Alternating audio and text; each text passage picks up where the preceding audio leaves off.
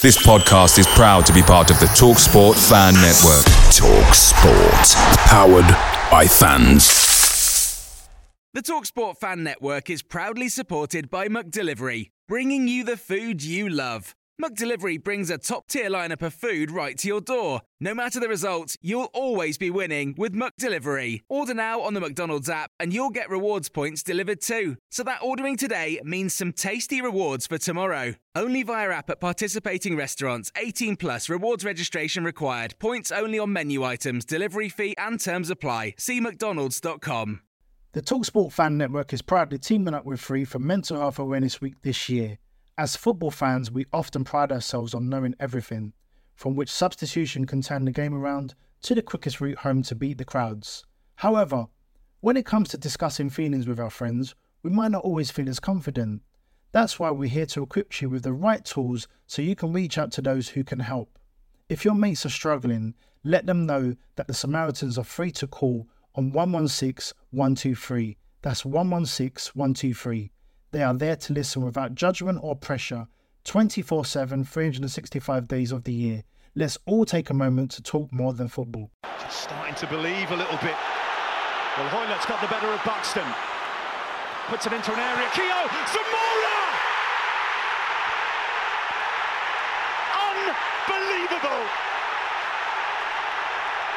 From the very brink of elimination, Bobby Zamora had surely scored another playoff winner. Hello and welcome to another episode of the W12 podcast. We're on episode 12 now, I'm told. We haven't done one for a while, so we've got lots to chat about. Today we are joined by Dunk. You've done every one this season?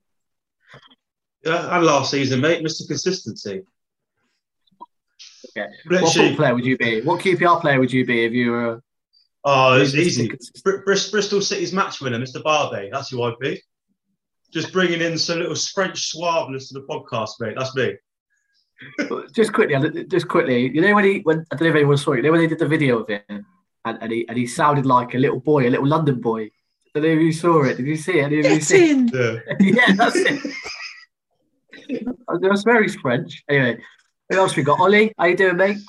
Yeah, good, mate. Good, that beard's coming on. You really started to look like a trucker, mate, an American trucker. I know, I need to sort it out, don't I? And the trim, it's just as bad, mate. Fair enough. And we've got Jack on. Jack, what is it, number 2 now you've been on? Yeah, sporadic performances, Andre Gray, I think would be mine. That'd be yours? Yeah. Ollie, who would you be, mate? Jeez, probably Kakai, comes on and starts every now and then when people don't really want him there. I don't know. Yeah, probably we'll call you that, mate. We'll call you that. Cool. All right. Well, look, let's get going then. What should we? We've got lots to chat about, but we'll chat about the two games recently, Bristol City and Birmingham. Let's start with Bristol City. Really good win. I feel like both performances were pretty similar in relation to how we played and set out and didn't play particularly well. I won't say particularly well. We didn't create as many chances as we normally create. But pretty solid and managed to get the win in the end. Doug, what do you reckon? Oh, yeah. As I was saying, first half, we were diabolical, awful. Like, we could have been 3-4-0 down. Dieng kept us in the game. Really?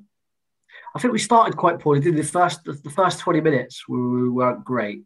But I feel like we grew into the game. Once we got going, I always thought we were going to grab a goal. And once we got it, I always thought we were going to win. I mean, the red card.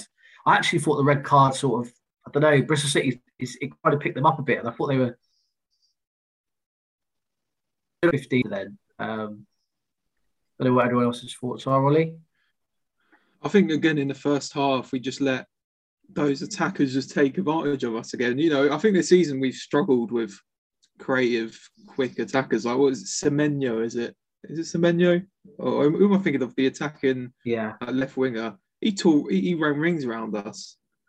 He ran rings around us. And again, I think the way that we play with the wing backs is they're so far forward constantly, bar maybe Wallace, and we keep getting caught out on that right hand side, and that's the problem. But I think in the second half, I don't even think to be honest. I thought we were quite poor, quite fortunate, because even when we went down to 10 men, they went down to 10 men, we still was the second best team.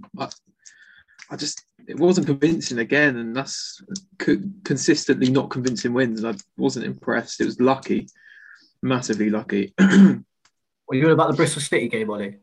Yeah. Yeah. Jack, which side of the fence are you on, mate? I'm kind of agreeing with Duncan. In the first 25 minutes, I thought we were, all over the place. I thought Bristol City started like a house on fire, and I thought if it weren't for Dieng, we'd be in like banging trouble. The goal was a little fluky with deflection, but I thought they could easily have had a couple more. But no, I think credit to the team. I mean, even when they've got players missing and everything, the character they're showing to dig out these wins away from home is fantastic, And I had a look, our goals came in first half and second half stoppage time, which is quite a rare occurrence, really. Last time we did that was against Charlton in 2016, where El Kayati scored a bit of a decent goal right at the end to win 3-1, which you all remember. But, from goals scored in the last 10 minutes, we've won more points than any other championship team this season, 10 points from goals in the last 10 minutes. But the thing is, we only scored 6 goals. So each goal has been really decisive, from Austin's equaliser at Barnsley to Amos against Huddersfield, and then obviously Barbe, for example, against Bristol City. So, as much as we're not playing the free-flowing football at the moment, picking up points when not playing too well is a great sign for the rest of the season. I guess there's going to be games, isn't there, where we aren't always at our best and we aren't always performing, but we grind. As long as we're grinding out the results, I guess that's not the main thing. Because I tell you what, there's so many times that we've played really well, dominated games, and not come away with anything or a point, or because the other teams have scored a 90th minute equaliser or a winner. So I kind of think that. I think that's a side of a good side, a side that doesn't play great, but can manage to get us over the line. I don't know if you saw that Warburton thing where he shouted out in the dressing room, "Find a way." It feels like that's really instilled in this team. I don't know what everyone else thinks. It kind of reminds you of the Redknapp era a little bit. And when we were in the championship with him, I don't feel like, we had some good wins, but I don't feel like we were that great. I mean, when look at the Derby game, we just kept going and going. And I think it takes a certain type of manager to be able to get his team up and start. I don't mind how we win as long as we win. At the moment, it seems like as much as we're not maybe performing as well as we could on the pitch, I think it's the fight and the grit that we have that's really helping us. And I don't want to sit here and say that we've been poor in recent games, but we've had the grit, and as long as we're grinding out the results, I don't mind. What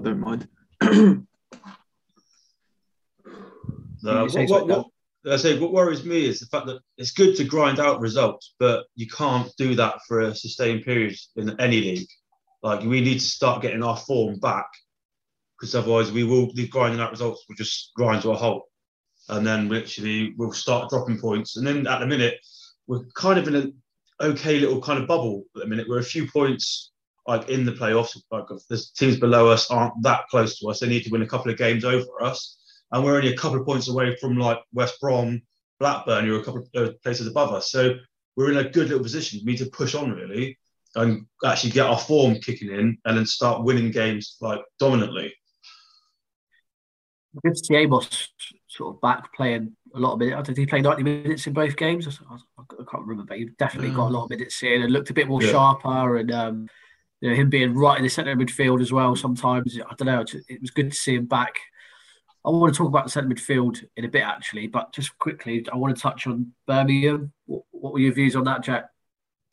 Yeah, again, similar. Very few shots and real clear-cut chances for us. We had little fits and spurts, didn't we, where as soon as we got the ball moving quickly, we opened them up at will. But we just didn't seem to do that many times in the game, which is kind of going along with what Duncan said. When you've got your form and your full flow in your sustained periods like this, where you're going to get several goals at a time. But no, I think it was good for Willock to maybe step up, this game because it's been a bit quiet in a couple of performances, Bournemouth, Stoke. But it was good to see. That was a fantastic goal. I mean, it's gone a bit viral on Twitter. Everyone like, and he says various articles about him today in The Athletic in his career. So his stock's certainly on the rise. But to win without Chair, for Willock to step up and be the main guy, I mean, that can only bode well. And we're going to need him to play like that a bit more this month because, you know, obviously without Chair and a few others. But yeah, I mean, Adomah scoring, that's the 13th different goal scorer for QPR this season. That's no championship side's got a bigger array of goal scorers than QPR, which everyone's chipping in, which is good to see. We're not reliant on any one player. But and our away form, I mean, Warburton's won 21 away games in 58, which, you know, it's more than Eustace, McLaren, Holloway, Hasselbank, Warnock, Ramsey combined, you know, in 100 games. So those various predecessors. So big credit to them that you fancy them, whoever they go to away from home nowadays. So no, I think it was a big win. Good to get back-to-back wins after the Bournemouth game and sets us up nicely really for the rest of the month. Doug, do you think that we didn't have Chair or Johansen at Birmingham? And my view was that I thought that our ball, when we recycle the ball, it's not there. That we kind of missed that. Field and Amos are a bit more of the pressing, intercepting. But when it comes to getting the ball down, they're not the greatest. And I just felt like that was probably one of the reasons why Birmingham actually had more of the ball, if not all the game, the majority of the game. Yeah, I can see where you're coming from with it. I think the Chair is our ball carrier, isn't he? Like, he's one of the players who will do like a little half turn on like halfway line and take a few players on, run at people. We've mentioned previously, privately, me and you, Ben, about Chris Willock not being as effective without Chair sometimes. And he doesn't necessarily dominate the game when he's on his own. And I feel like he needs to step up in this next period without Chair and be that kind of link in where he's the one picking the ball up and carrying us up the pitch. Hmm. What do you think, Ollie? I like that performance. I think we did the things that we needed to do. You know, we isolated Deeney. He couldn't get anywhere near him. I think Dunne was outstanding that game. Again, another Jimmy Dunne performance that really does just show how good of a pickup he was. But no, I thought we did well. Yeah, as you said, we had less possession. I think I saw a stat on Twitter. It's 41% possession we had, which is a joint lowest we've had this season. And you know, we allowed them to have the possession, but it was deep in their own half. You know, we didn't allow them to play in the way that Bristol did and get up that pitch. And you know, I think we done well. We were doing all right on the right hand side again as well. Isolated Deeney. I was quite impressed with that, to be fair. I thought that was a really good performance. It actually looked like we were a top six team the way we were controlling the play, etc. Jimmy Dunne. I mean, just quickly, I need 2 seconds, Jack. I wanted to mention about Jimmy Dunne. I've got him down here, but I mean, wow, he looks solid. He looks like he's grown with every game. He looks like a proper leader, doesn't he? I know he's not the captain, but he looks like he's someone who will just be in your ear all game, like telling you what to do, and he wins every header, and if he just had, I just feel something, if he's just that little bit quicker, he would be brilliant. Like, he'd just be the best defender. But I just think sometimes he gets caught out because he's quite sort of tall, isn't he? And turns. I just think sometimes, but what a signing he's been. Yeah, I think he's been like probably one of our signings of pickups of the season. I mean, and he's grown in, and he's had to probably step in a bit sooner than was probably planned with de Wijs' injury. But Dunne, he fills that physical middle centre back role really well, and as you say, wins everything in the air. He's growing with every game. I think he's becoming a fan's favourite pretty fast, isn't he? I love it. Massively. No, I just think, what's his value now? Like, he must be shooting up as well. You know, with Dickie, all these players that are just coming here and just increasing their value, developing nicely. I mean, it's an attractive club to come to. Do you think that centre of the three, do you think it's like, look, you're well protected though, or not? I saw someone, and it kind of made me think a little bit. I didn't agree with him, but it kind of made me think that when you're in that central role, you've got the two centre-backs next to you, and you're kind of protected a little bit if you don't win a header, or if you don't, I don't know what you thought of that. So I don't know why, Jordy looked really good in there as well, didn't he? And Masterson's looked okay in there as well. I just or giving Barbe and Dickie enough credit was, I guess, the point that the guy was trying to make. But yeah, I don't think Barbe gets enough credit, actually. I think he's an unsung hero. He's so dependable now compared to when he first joined. And his left-footed player, of that quality, a ball-playing centre-back, is also a pretty solid defender. He's not the slowest either. He's not terribly slow. I think he's the quicker of the three. He's invaluable, really. So I'm curious to know what they're going to do with his contract, because I think it runs out at the end of the season. And we see various message board rumours that he's back off to France, or is he staying? We don't know, do we? I don't think they really deal with contracts until the second half of the season anyway, but I'd love him to stay a bit longer. Yeah, Les said that they'll be looking into the contracts at the end of the season, didn't they? I think it may. I wonder whether it's if, depending on where we finish at the end of the season, if we get promoted, I think there will be some players that, if we were in the Championship, they would extend. But if we go up to the Premier League, we might get rid of. But I think we've got to prioritise Barbe and Adomah's contract. So, and Wallace actually as well. You'd give both Willis and Adomah extensions at their age? Yeah, I'll give them another year, yeah.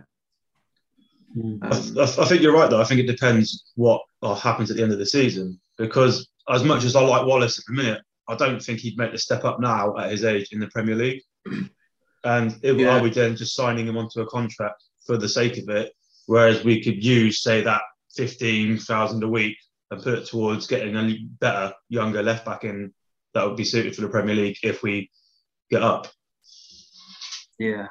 So I know we've had a bit, everyone's probably seen it around for Forrest today. Strange, because I was really I'd really come round to that signing. At first I was a bit like, oh, maybe not. And then I found out he was only 30. I don't know why I thought he was like 50. And I watched a couple of highlights and Bournemouth fans absolutely love him. So I thought, oh, maybe that is a good signing. Let's give us a bit of experience. And then he decided the next hour to go and join another club. I mean, is it? Well, I suppose we're not bothered really at the end of the day, are we? Again, it's Forrest and their obsession with following QPR's contract, the transfer business. It just happens every year. I literally was going to put a joke tweet out that when we were on the brink, I was going to put a joke out saying, oh yeah, Forrest will be in for him next, and it goes and happens. And, it's the same when we were linked to that Sutar. All of a sudden, Forrest are in for him as well. So they just love the Warburton transfer business, didn't they? But again, if you didn't want to come to the club, then that's fine. Money talks, in my opinion. But Forrest have got to be close to some sort of FFP. And I swear they just buy. Didn't they have like 50 players on their books this summer or so? I know clubs are getting caught out, aren't they? Like Reading and Derby, it's catching up with them. But I can't imagine Forest. I mean, Bristol City are going to be in. Yeah, I saw that today about Bristol City. Yeah, I mean, that takes me on to obviously the other rumour, which is around Casey Palmer. That not seen too much about him. I know when he was younger, he was a real talent, but he hasn't developed well. My personal views, I kind of like it. He's not better than Chair, but he can come in for a month, try and prove himself. But he doesn't have a great reputation at Bristol City. What do you think on that, Jack? Yeah, I think it could be quite an astute signing in the sense that he's 24. He's not played. He only started one league game this season, so the fitness could be an issue. Is he going to come in and hit the ground running? Probably not. It might take a few weeks to get up to speed. But I think he could be a player that slots in that little Chair or Willock, two-man behind the striker, position. I think he would be an upgrade on Thomas, but as you say, not quite at the level of Chair and Willock. So I think he could be a good bench player to bring on, potentially start when we need to rotate. I don't know, is it a loan or is it with a view to buy, or is it a nominal fee kind of thing? I don't know, but I know Bristol City need to get wages off the books. But yeah, I think it'd be a good signing. Cook, I'm not as worried. Turns 31 some point, doesn't he, this year? 2-year deal, and he would have been good if he's probably promised first team football and a bit more money at Forest, and that's probably let's be honest, why he's gone. We don't need to break the bank for anyone right now, do we? We just stay within our structure, pick up players. I'm sure they've got more targets lined up. Warburton did say he wants a centre back, so I don't know if we're going to keep Masterson around. Maybe he's going to go back out on loan, but I think that plenty more fish in the sea. What do you think we need this window? For me, I think it's still our right wing back position. Like, I know Adomah got his goal against Birmingham, but also it was that position again where Birmingham got their goal. We always seem to be really open on that right-hand side of our defence. And for me, Adomah, I love him, but he's not a wing back. Like, I'd rather see him a bit further forward and have someone else in behind him who's actually a defender at first, but an attacking defender. That's the issue I've got with that is that I kind of agree. One part of my head saying, yeah, I do kind of get it, because we are constantly caught out down that right-hand side, and it puts Dickie under a lot of pressure, and it makes him look probably worse than he is. But what he gives us going forward and what he gives us as an experience, and he's our fastest player, really. Those times, really, he's literally our quickest player, and his delivery is pretty good. It's not great, but it's pretty good. And I just feel like we lose when he's not playing. We really miss him. And if Moses was to come in, for example, and play instead of him, I still feel like we would lose something more than we'd gain. If that makes sense. But I kind of get the point that we probably do, especially in the big games, need a proper right wing back. Maybe, I don't know. Any other thoughts? I would like to see us bring in a couple of forwards, as in, obviously, Palmer. Oh, is it Palmer? Am I thinking of the right person? Yes, Palmer. I'd take him. He personifies Mark Warburton signing, bringing in someone that's not been playing or has the talent but doesn't have the experience in terms of having good seasons the past few years. He isn't exactly the type of player that Mark Warburton can turn into someone that is really valuable to us. But for me, forwards, I mean, I've just seen the post from Sean Gallagher, the former journalist, or said that we're pressing to get another forward in and another Chair replacement. So I think we need a wing back. I think we need another striker because Dykes isn't scoring. Austin's not scoring. Palmer would do. But I think as well, we need just a bench warmer, like a young, hungry player that's we can bring on, because our bench the other day was diabolical. It's awful. And that's, we look at the bench, and when your only attacking player is George Thomas, no disrespect to him, but he's not played at all. It's concerning. Like, I know we've got injuries, etc., but get some depth in attacks and pace on the bench. You know what I mean? Sinclair Armstrong. I still think we need some defenders, personally. My view is that we're still short. A couple of injuries at the back and we're in real trouble. Dickie, Barbe, another injury to Wallace. And I don't know what we do or where we go. What do you think, Jack? Yeah, I agree. I think it's almost like you need three wing-backs per side with the current COVID and injury situation, because it's such a demanding position. They're dropping like flies and all at the same time. But I don't know when McCallum's scheduled to be back.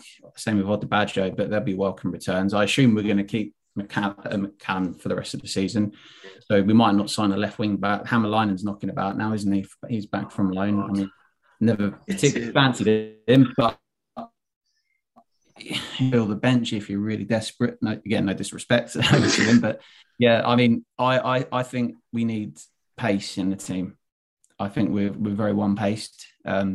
My only criticism, Willock's got a bit of pace, but yeah, down the sides, I don't think we're blessed with pace, and I think a striker to get him behind. Andre Gray is that type of guy, but hasn't stayed fit. Been quite effective when he's played, but yeah, is there a young striker coming through? I know you mentioned Sinclair Armstrong. He did quite well at Torquay, by all accounts, a couple of goals, a few ruled out as well, some unfairly. So, he they really enjoyed his performances, but maybe he's a little raw still. He's only, 18 still? 18, yeah. Yeah, so, but he sounds exciting. Maybe they've brought him back to loan him to a higher division. Maybe that's the plan, and then he might be, we don't know. So, but that brings me on to my next point, actually, which was about the loans out and the whole loan system itself. Just a couple of points was, it feels like loans are changing a little bit. I feel like players are getting recalled and sent to bigger clubs or other clubs, even though there's agreement in place for the year. They've got that recall button in, if you like, and I think clubs are really utilising it now more than ever. I saw Middlesbrough tried to recall that Spence, and Forrest had to pay more of his wages and another fee to keep him. They renegotiated terms. Yeah, so I just felt like loans are just now like the 12-month loan, it's not really ever. Well, it is, but if a player does so well for you, it's happened to us a couple of times, hasn't it? With players like Naki Wells, a couple of others that but they get recalled because they've done so well and get sold to someone higher up. Yeah, that Swansea player's gone to Bournemouth. Yeah. Oh, the man you might, is it Laird? Yeah, good player. But they've literally just sent him up the league, and I just feel like it's a bit of a minefield at the moment. I mean, you look at our loans, that's just the reason I wanted to talk about this. I mean, it started off quite well, but if you look at it now, they haven't really done too well as a package. You look at Masterson, Cambridge could have kept him. I read what the manager said, and he said that we've decided not to keep him because of whatever reasons. Bard hasn't scored in 11 games after his Jaffa Cake comment. He scored one in 11 games. It's his fans are back on his back, yeah. Patash is not playing at Oldham. Kelman, we know about Kelman. Nico didn't have the greatest of times at LA, I saw and read. So, yeah. I mean, these were our future, aren't they? Yeah, but a lot of it's down to, like, management style, isn't it? Like, we know that Patash is a good little player, but if he's not playing in a technical team and it's like a long ball direct kind of team, he ain't going to do anything, is he? He needs to be in a team that's going to have the ball on the deck and passing it around. Yeah, I think like Masterson started off quite well, didn't he? He's come back having played, 21 games for Cambridge, which is not a bad half-season return. He's probably learnt quite a bit. Doesn't sound like he's ready for our first team, though. Which is kind of going along with your point. Are these loans have they been beneficial on the whole? And looking at the four young lads in the football league, Masterson, Patash, Kelman, Bansal, McNulty, I'm not too sure. Yeah. They've all kind of come back already. So no, I wouldn't recall Bon either. I'd leave him there. What would you do with Bon? No, we spoke about it before, but now he's not scored for a lot of games. Oh, I've always been the one that's, if he's scoring goals, bring him back, because a striker scoring goals is as valuable as anyone. He's not scoring though. No, I know, and he's done that stupid interview, which it's affected one. I don't think he got too cocky. I don't know, but he hasn't scored in 11 goals. I saw his miss the other day as well, which was a typical Bomb miss as well. I don't know if you saw it. So we didn't. I mean, you kind of want him to score because you want his stock as high as possible if you want to sell him. So let's just hope he regains his form and we just keep him there, I guess. But I've got high hopes for Masterson, though. I think if we can get him back out on loan, if we can't sign a centre-back, then maybe we have to keep him as a squad needs Master and all that. But no, hopefully he gets another loan and gets a bit more football, because I think he could be someone that knocks on the first team door next season. Same Patash. I think they're both good players. Yeah, I thought Marston looked good when he had that spell in the first team for us. It surprised me that he ended up falling off and going out low, because when he first joined, he started playing. I quite liked him. And I thought the style of play that we had, he looked quite good. So it's a shame. A lot of the fans say that he was quite a good defender, but something's going on, and it seems to always be with our loans that they just don't work out as well. You know, it's like Smythe, he looked all right when he came into the team for us. Goes out on loan, does all right, comes back, gets shipped off to Leyton Orient. So, I always think that this is I was just listening to TalkSport earlier about Manchester United and about some of the players. It's about kicking on, isn't it? You know, it's great coming in and showing that you've got the qualities, and fans are on your side because you're homegrown, you're young. But you've got to kick on, haven't you? And, like players like Chair and Easy have managed to do it, and Furlong. But I guess I think it's a much bigger jump than you think it is. It's okay coming in and playing one game, half a game, two games maybe. But I just find that when you've got a whole season, or even when you're playing more games, the pressure's on a bit, and some players unfortunately just don't make it. It's like Warburton says, doesn't he, quite often? He's been saying it recently, doing the rounds and TalkSport and stuff, talking about young players being thrown in because of the COVID situation at squads, and they've got to be ready, is what his line is. And, yeah, I think that that's it. They've got to be ready. Players like Sinclair Armstrong and, a couple of years ago, it's Paul Smith that came in and did the business. They, as you say, they come in, but then they've got to ride that challenge week in, week out, and sometimes they're just not ready and they need to develop at a lower level. But I think there's some prospects. It's just managing their loans and make sure they get the right ones, because I don't think, for example, Patash at Oldham was a particularly clever one with the style of play and the the level of football, but maybe they were the only team in for him. Don't know, do we? You know. Like, me and Doug, we've had some conversations separately about the strikers and about it's just, you know, what everyone's views are of them. I've got a really positive Charlie Austin view at the moment. Of the last few games he's played, I feel like he's done okay, or better than okay. I feel like he's done really well. Okay, he's not scored open play goals, but I just feel for the team. Yeah, so, you know, Luton, he scored, but you know, Dykes is off form. Andre Gray, you can never get him fit. Like, he plays one game and then he goes missing for three, and then he's back for one, and then he's missing for three. I think what we're missing this season is just a striker who can play week in, week out. He's going to score every other week, and Austin and whoever the other striker is, two strikers can just come in every now and again, rotate, maybe two up top. But you've got this consistent striker up there. We just can't find it, can we? I don't know what anyone's views are on that. No, but I think that's why strikers are so expensive in the transfer market, because getting that player who's going to score you, what you said, a goal every other game, that's what, 20, 21 a season? Like, how many players in the Championship are going to score that many this season? Okay, I know Mitrovic is up there, but he's a cheat code in the league. Brezan Diaz, that's a fluke this year. He's not scored anything near what he has this year, any other year. Solanke, £18 million worth of talent here. So, but these are the clubs we're competing against. Exactly. The clubs around us that we don't have that. So but we paid £2 million for Dykes. Blackburn paid £10 million, wasn't it? So it's like £10 million for Diaz, and he's only now scoring goals. Solanke, £18 million. Like, we haven't got that money to spend on one player. And if we did, who would you buy? Who would you buy for £10 million as a striker that's going to score 20 goals? I just feel like they've got the quality, these three. We've got quality to get 30 goals at, 30 goals between them, 25 goals. But at the moment, it's not really working, and I'm just, I wouldn't say concerned, but, you know, I'm sat here saying Austin did really well, but I think that I'm saying that because we've just not seen enough from them, and that to us, or to me, is a good performance. But really, actually, I just want him scoring goals. I don't want him passing it 30 yards across the pitch, or assisting Chris Willock. You know what I mean? Then, like Jack's mentioned earlier, like we've got 13 different goal scorers, which is what you said was a league high.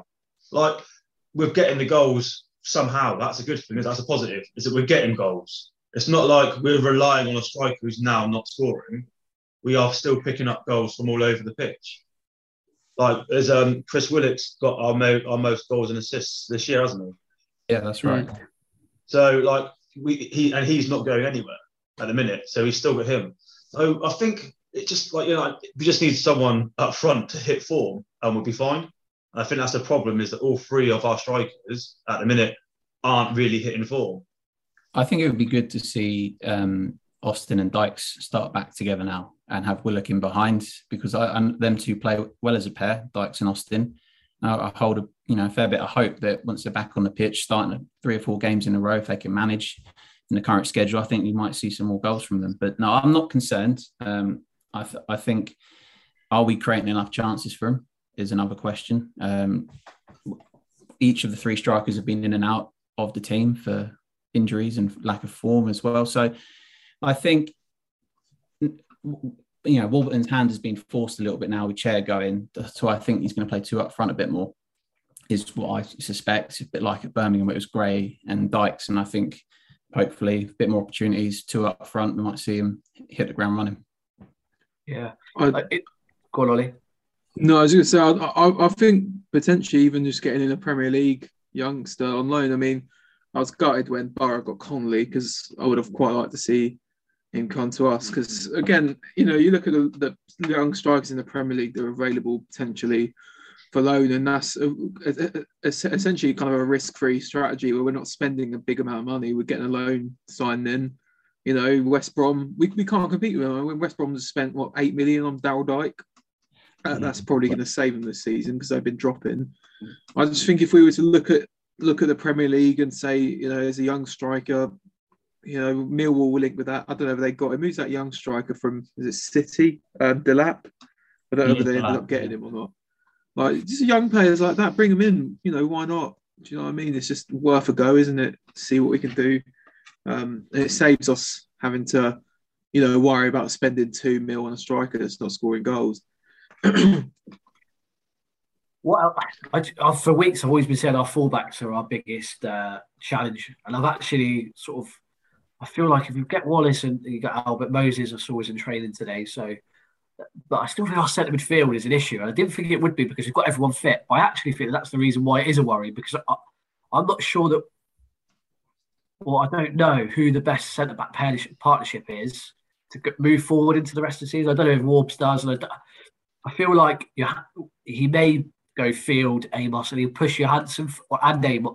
So they'll be interchangeable, Johansen, Amos up top as that number 10. So they'll keep changing, and I feel like that's what he's going to do. But obviously you've got Dozzell there, who I think's been really good, a really good first half of the season. He's just not consistent enough, and he goes a bit.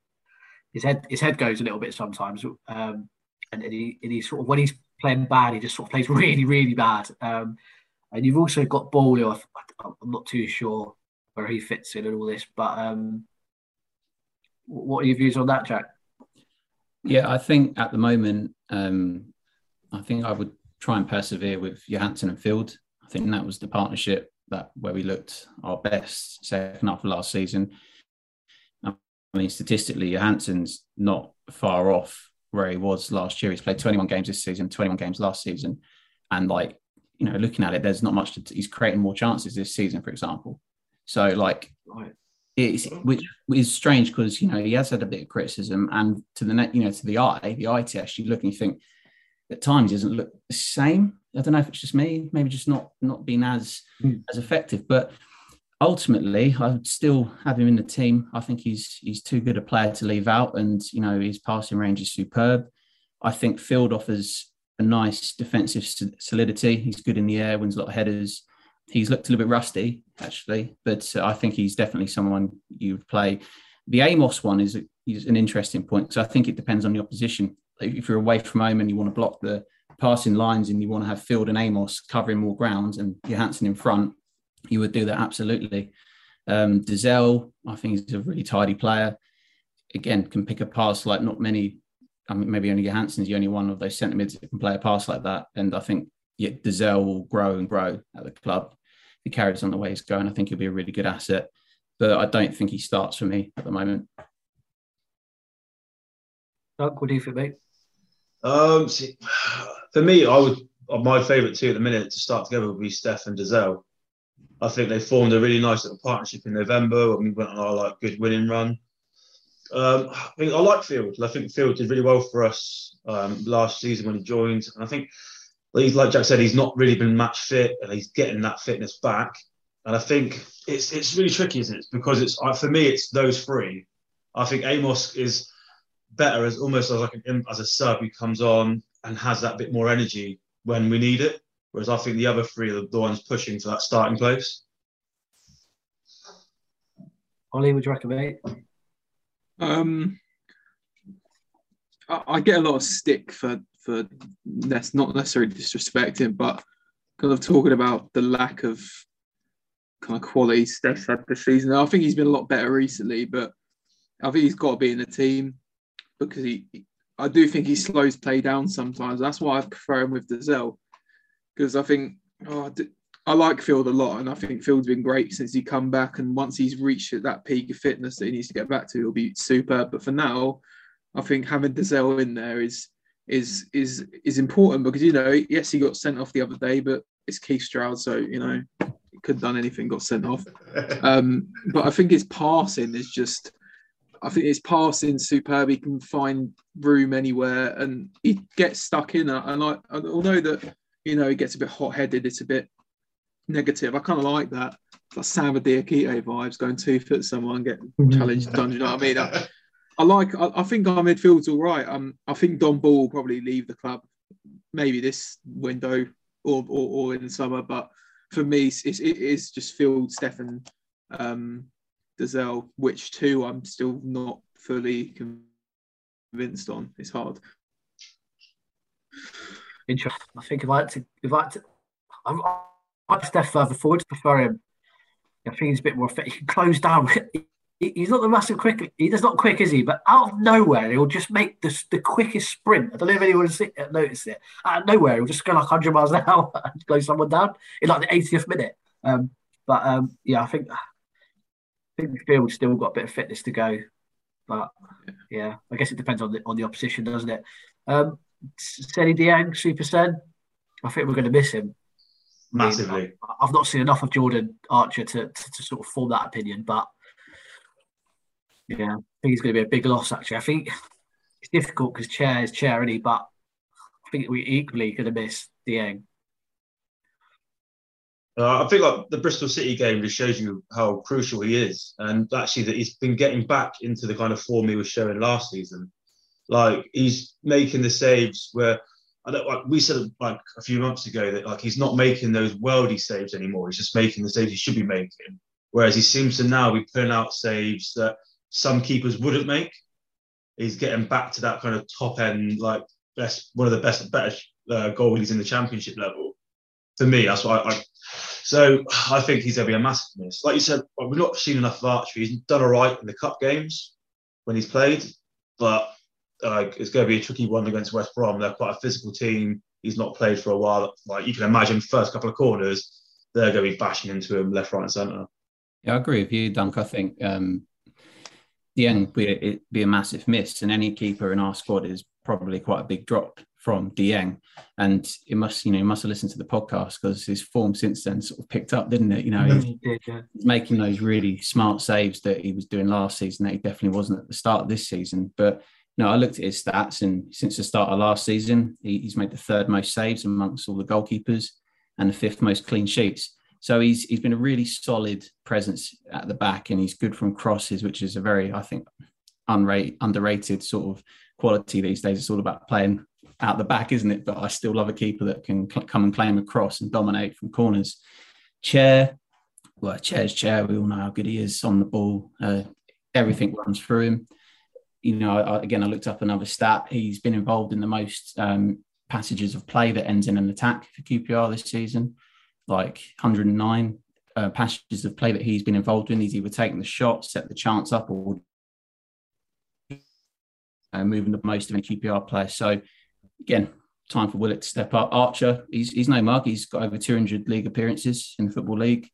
It's not like a junior coming in, but I'm like you guys, only seen him in the cup games for us, and he's looked okay. But Championship football's different. It's different, isn't it, to the League Cup? Before we get into sort of 2021 as a whole and what our views are on that, I just wondered what your early predictions were for the if you had to put money on where we'd finish at the end of the season, Ollie, what would you say? Is this pre-signing or post? I guess just maybe anticipate what we're going to do. I think it's obvious that we're probably going to be.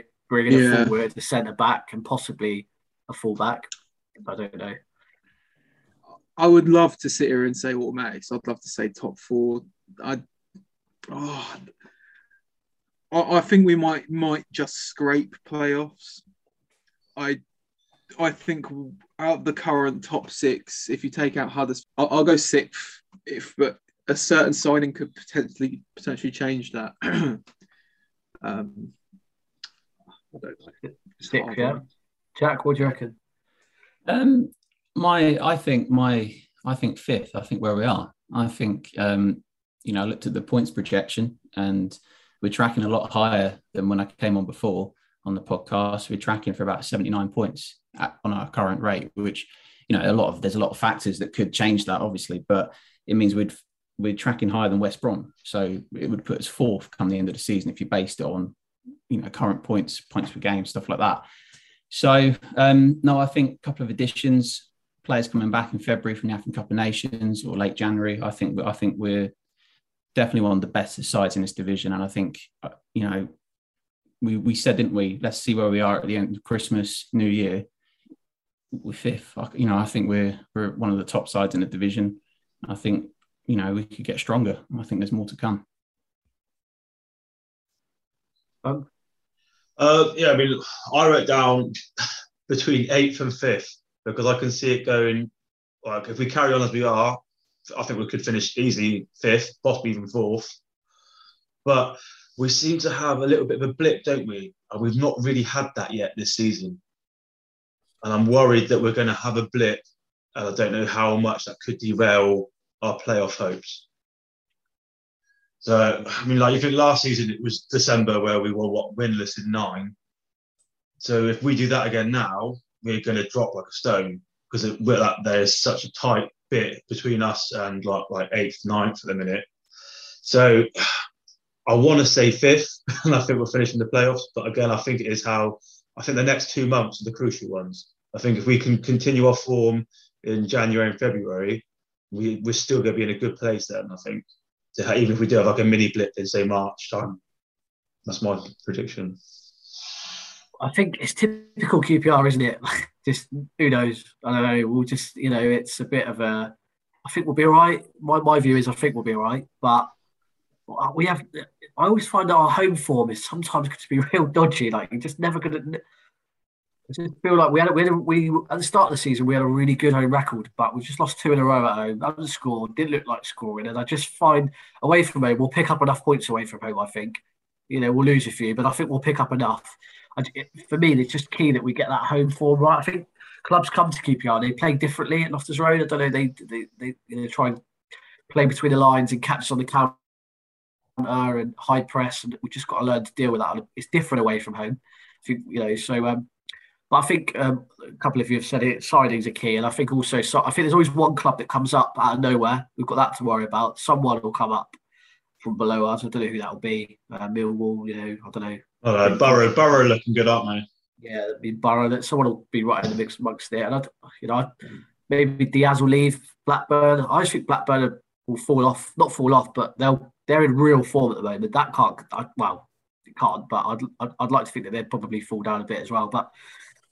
yeah, I think so. The general is that we are going to finish around the playoffs. We just don't know where. All right, then. So 2021. So as a whole, 2021 as a whole. Duncan, who's been your best player? As a whole, for the whole of 2021. Whole of 2021. I'm going for Chair, because I feel he was good last season. He's been good this season.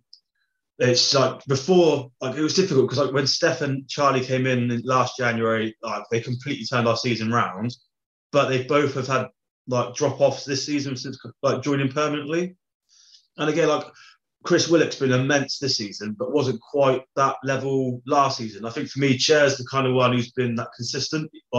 He was really good for us last year, and he's been really good for us again this year. So for me, it's Chair. Any of you two lads got anyone different? Sadly not. I've got Chair as well. You all got Chair.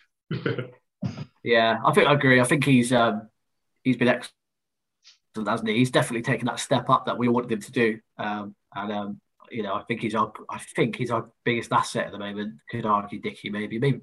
Yeah, but yeah. Let's hope he starts and does well in the All African Cup of Nations. Ollie, who's been your surprise player? Oh. Do you know what? Because I think a lot of the players we kind of knew what they were capable of. Do you know what? I will actually say, probably Dunne actually, because you know he's brought in as someone that wasn't played at Burnley in the Premier League, who have a pretty bad defence at the moment. I think they probably regret losing him now. I think.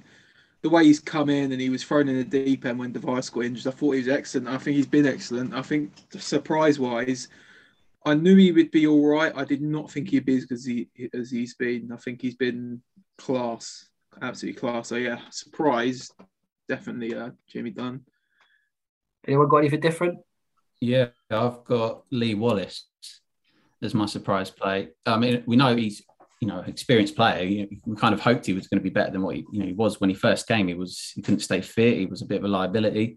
But in 2021, our points per game with Lee Wallace is over 2 points per game. Without him, it's just over 1 point per game.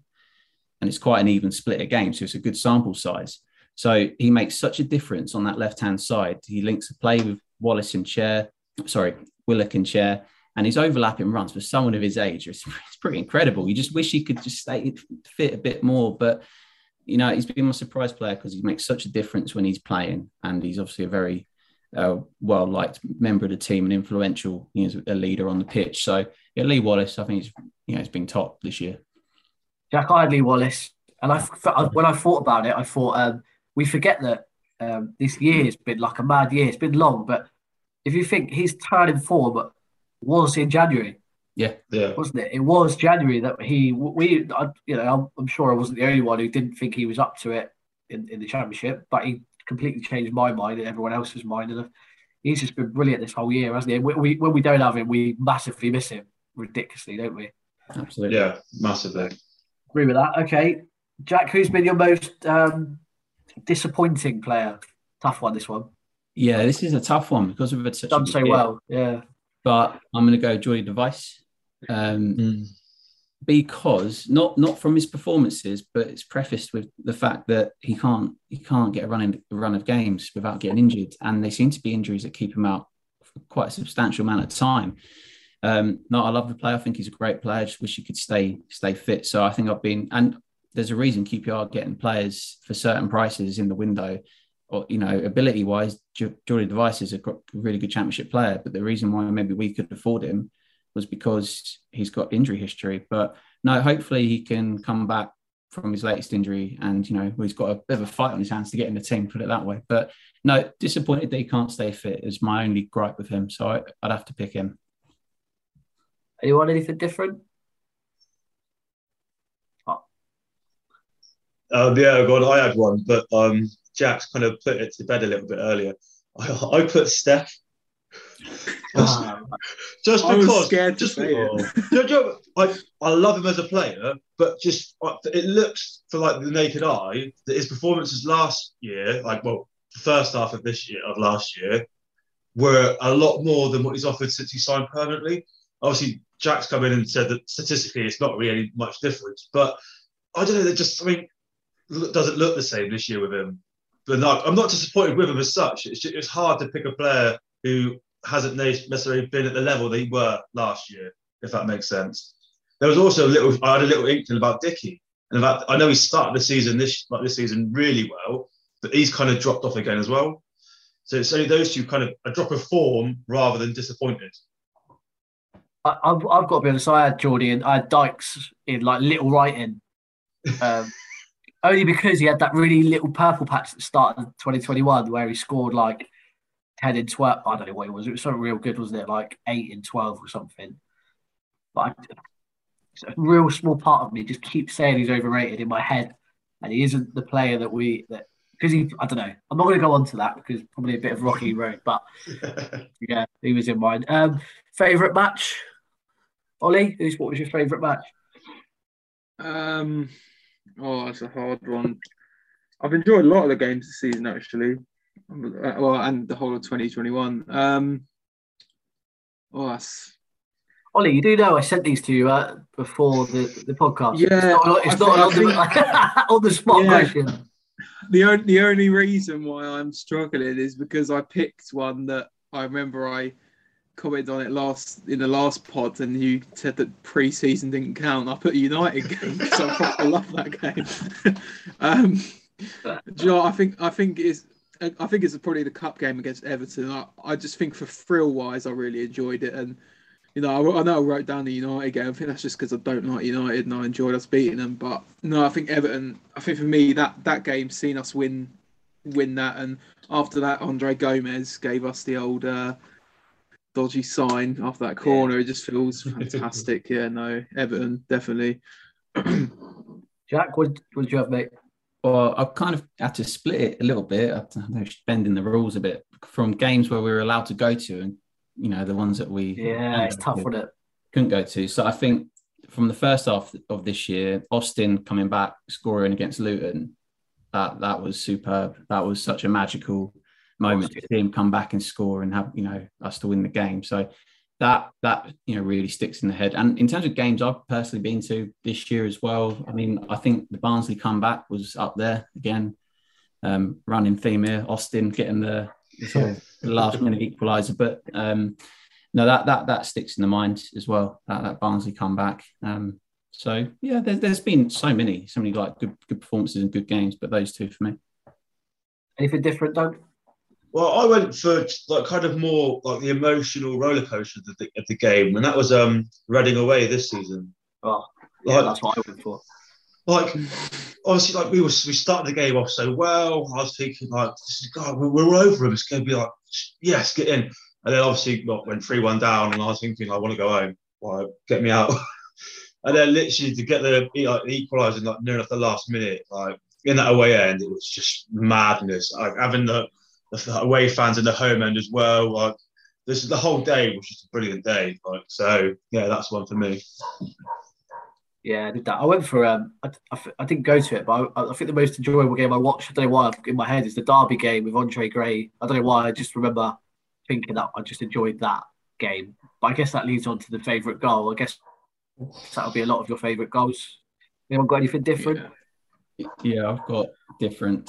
Willock and Gray could be either, couldn't they? For me, I've got Chair v Barnsley in that game I mentioned before, where he picked up the. It was funny enough, the QPR Twitter posted they did a side by side with Willock's goal, and it just jogged my memory. I thought, what a goal that was! You know, the way he took the ball around the halfway line, takes it round pretty much everyone, and then from an even tighter angle than Willock's goal, gets it in the top of the net. Oh, superb that goal! Yeah. Yeah, I think that was a good goal. Willock's goal was good, wasn't it? The one the other day. But you know what I really I don't know, I keep thinking about it, was Dykes, funnily. His goal against Coventry. You know that one where it was like half volleyed it and it just sort of ended up in the bottom corner. I like that goal as well. That was his first touch, wasn't it? That was brilliant. Yeah. I think I put Dickie at Millwall as well. Yeah, you forget that one, don't you? Yeah. Just drove forward and just pelted it. That was top tier. Like. Oxford as well. It happened at Oxford, didn't it? In the cup and Middlesbrough, wasn't it? Yeah. Was that this? Yeah, was that this year? Wasn't it? Yeah. Do another, isn't he? Maybe we could give Dickie the best goals. Best goal. Yeah. Give Andre Gray the best goal. Maybe. Yeah. I don't know. Anyway, cool, great lads. Before we go, Warburton. I mean, I think he's done a great job. This year, what a year he's had. It's been, considering the turnaround, if you go right back into that Norwich game on at the end of last year, where we didn't look like we were going anywhere, to now being Jack. What's the points per game of 2021? Yeah, it's like 1.8 per game. But in terms of pure totals, only Bournemouth have won more in the Championship this year, but they've played 3 games more and they've got 3 points more. So. Really points per game with by far the best Championship team in 2021. Encouragingly, it's our highest calendar year points total since 2003. And we know what happened, when the turn of the year there, 2003-04 season. So, hopefully the omens are good there. They won 26 games under Warburton this year. Only in 2 calendar years have they ever won more in their history in the league. So, it's been a superb year for QPR. Is Warburton? I can't fault him. I wanted to give him a 9. I've given him 8.5. I still think we've left a few points. I think we've left some points on the table in some games. Peterborough, for example, Bristol City at home. So no, but he's doing such a good job. He's such a good fit for the club where we are right now. He's got a good eye for players, developing the players. I mean, the football. On the whole, has been brilliant. So more of the same. Let's see if we can keep it up in 2022. Ollie, what do you give him, mate? 10. 10. I think the way he turned around what we were like this time last year, I think he is. I don't think there's another manager in the league that has done what he's done in terms of turning around a team that looked like the worst team in the league at one point last year. We were awful. And the way he's turned that around and brought in, January it came, there was negativity as everything. He knew what we wanted. He brought in Steph, Austin. We ended, 10th, 9th? I was one of the people, I'm not going to lie. And in December last year, I was like, get him out. No, don't want him here anymore. But they stuck with him, and I can see why now. I think he's the best manager we've had in years and years and years. I think there's more to come from him as well. He's working on a tight budget, which he does really well. So yeah, no, I'm excited to see what we can do with Wolves. And you know, if we were to sneak up this season, well, see what he can do in the Prem. I'd love to see it. 10 all day. I've given him an 8 out of 10. But I was just thinking, like, it was this time last year, that like January, that me and Ben started this podcast up. And the first episode, I think we spent the whole episode moaning about Warburton, and that we probably need a new manager, that we can't see where the form's going to turn around. So I think, like, we both probably do a bit of humble pie, because like he has completely not only turned it around. I still think he could be a little bit stubborn with the formation. Like, he's trying to sometimes fit square pegs into round holes, but like, you can't knock the stats, and like how well we've done in the calendar year is just mad. Like, and that is down to him. I know the recruitment's helped him, but like, he's the one who's got them on the training pitch. He's the one who's like there on every match day. So I think he's done a really good job. And like Ollie said, I think he's probably one of the best managers we've had, probably since, for me, Warnock, the promotion year. So like, yeah, I'm happy with him. Let him stay for now. Like, everything's rosy. Happy days. Yeah, I think I gave him a 9. I don't think you can come top of points per game pretty much in a calendar year and not get, and just not be anything other than 9 or 10 really. But yeah, all right, lads. Well, cheers for joining, for coming on. Have a great evening, and yeah, we'll nice quiet one at Rotherham this weekend in the cup. And then we've got a massive game the week after, haven't we? What a game that is, West Brom. Yeah, let's hope we get a result there. But yeah, all right, lads. Well, have a great evening. Yep, and you? Yours. Me too. Just starting to believe a little bit. Well, Hoylett's got the better of Buxton. Puts it into an area. Keogh! Zamora! Unbelievable! From the very brink of elimination, Bobby Zamora has surely scored another playoff winner. The TalkSport Fan Network is proudly teaming up with Free for Mental Health Awareness Week this year. As football fans, we often pride ourselves on knowing everything, from which substitution can turn the game around to the quickest route home to beat the crowds. However, when it comes to discussing feelings with our friends, we might not always feel as confident. That's why we're here to equip you with the right tools so you can reach out to those who can help. If your mates are struggling, let them know that the Samaritans are free to call on 116 123. That's 116 123. They are there to listen without judgment or pressure, 24/7, 365 days of the year. Let's all take a moment to talk more than football. Away days are great, but there's nothing quite like playing at home. The same goes for McDonald's. Maximise your home ground advantage with McDelivery. Order now on the McDonald's app. At participating restaurants, 18 plus, serving times, delivery fee and terms apply. See mcdonalds.com.